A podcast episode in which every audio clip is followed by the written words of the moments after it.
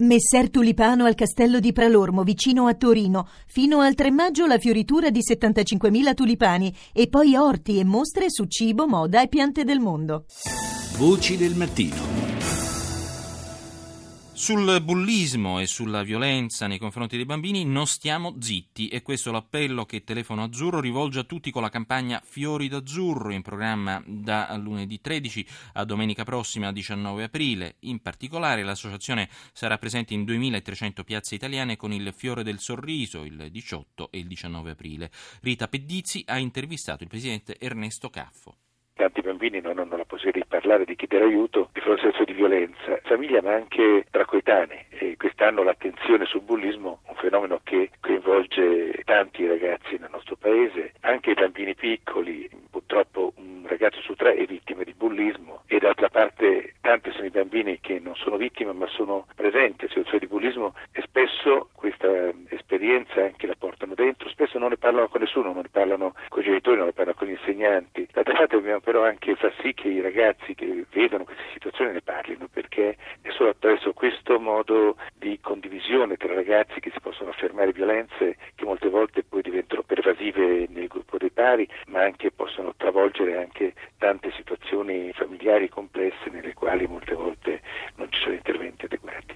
Perché sono in aumento i fenomeni di bullismo? Da una parte la comunicazione violenta è comune nei ragazzi e se non ci sono educatori, persone presenti, talvolta questi fenomeni possono degenerare. Di fatto va anche detto che le esperienze anche che i ragazzi molte volte fanno nella rete, nel partecipare anche nel vedere immagini eh, di violenza, nel condividerle nella rete, nei social network, facilita molte volte anche questi comportamenti che possono in qualche modo diventare per loro normali e, e comuni. E va anche detto che molte volte questa violenza persiste nel tempo e nessuno se ne accorge ed è questo uno dei motivi per cui occorre intervenire molto presto e occorre che per i primi ragazzi ma anche tutti gli adulti che sono presenti attorno ai ragazzi debbano in qualche modo aprire gli occhi e intervenire per fermare questi episodi che possono diventare poi eh, fortemente drammatici. Ma è sulla rete che i pericoli si moltiplicano? La rete sicuramente è un amplificatore di un fenomeno però che avviene nella vita reale in molti casi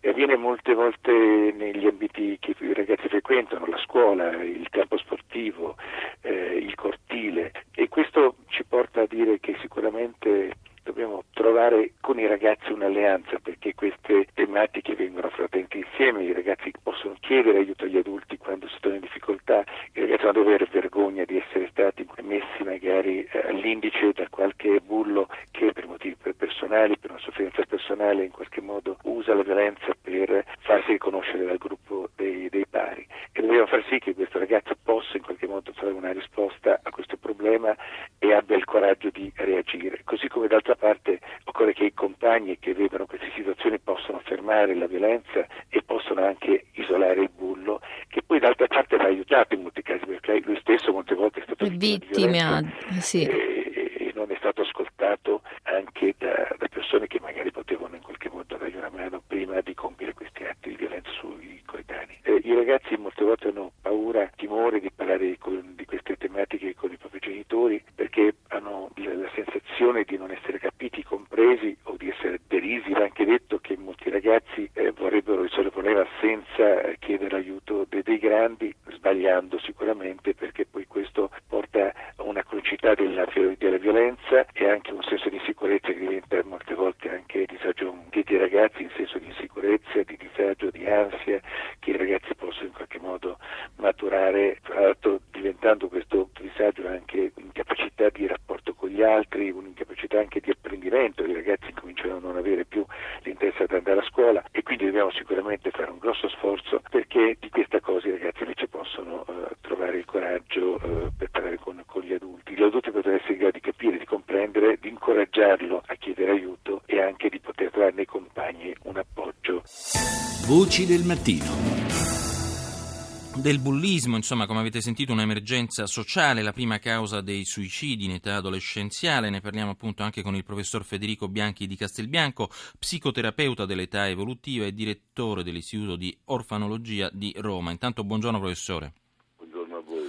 Allora, avete, lei ha sentito l'intervista del professor. Caffo che ha parlato anche della comunicazione violenta tra ragazzi, anche sulla rete, diciamo come di un fattore determinante per il dilagare del bullismo. Cosa ne pensa?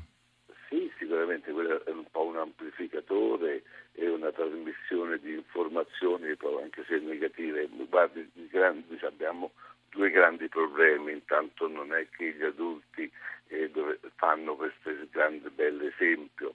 Lei, eh, andando per strada, se due ragazzi o tre ragazzi eh, si picchiano, l'adulto la prima cosa che dice giriamo al largo, non ci impicciamo. Certo. Questo ce lo dobbiamo dire perché sennò andiamo avanti con delle situazioni, cioè noi adulti non interveniamo più. Una volta se un bambino piangeva per strada usciva fuori il commerciante che diceva che ti è successo, dov'è mamma, dov'è papà, Certo. adesso tutti quanti dicono beh evitiamo, poi abbiamo storie, problemi, quindi siamo noi stessi adulti che abbiamo messo atteggiamento da struzzo nei confronti della situazione. L'altro problema vero che poi dobbiamo rendercene conto è che questo è il prob- se tanto bullismo come è vero che è veramente ovunque e a tutte le età, è proprio a tutte le età, cioè è un problema che io- una volta io avevo chiamato liceo, massimo le medie, poi mi hanno chiamato alle elementari, poi alle Eh, materne certo. e adesso nel nido. P- Professore, ma eh, tra l'altro è un fenomeno eh, incredibile perché ormai è anche molto eh, intersessuale, per così dire. Non sono Mm. pochi gli esempi di gang femminili e poi non sembrano esserci più distinzioni tra province e metropoli.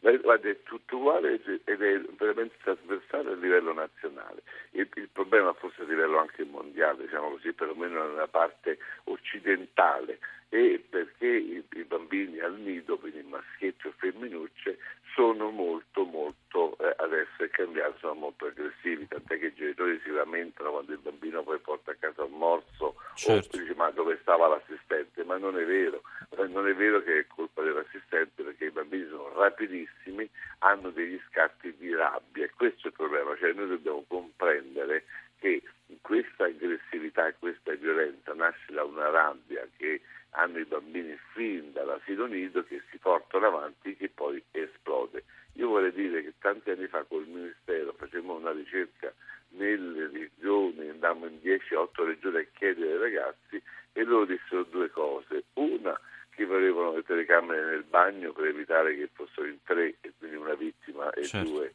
eh, per entrare. L'altra cosa che ci ha fatto veramente, diciamo così, male, ma come adulti, che loro hanno detto, ma presidi e professori non ci chiedono mai nulla, non ci conosciamo, prendiamo mai un'ora a settimana, oltre alle lezioni, a parlare di noi, cioè per conoscerci. Certo. Questo è il fatto vero, cioè che noi adulti non, non siamo presenti.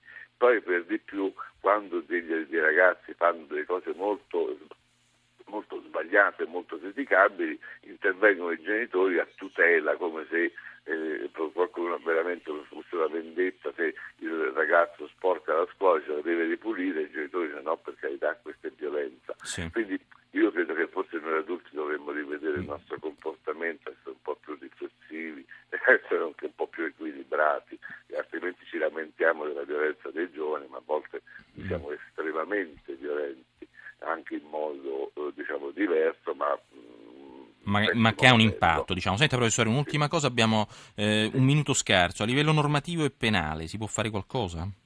L'unica cosa che si può fare è che i ragazzi che fanno, combinano o di violenza o di comunque atti di devono poter riparare pubblicamente, ma non tanto andando in galera, quanto riparare in attività sociali. Questo in alcuni giudici lo stanno provando, ci sta- è la cosa più importante perché eh, quando i violenti vengono messi al bando e anche ridicolizzati sono molto meno pericolosi e molto meno attivi successivamente. Dobbiamo accettarlo e i genitori devono accettare che i figli ripuliscono la scuola, Certo. ripuliscono i giardini. Un concetto che è chiaro. Grazie al professor Federico Bianchi di Castelbianco, psicoterapeuta dell'età evolutiva. Grazie per essere stato con noi.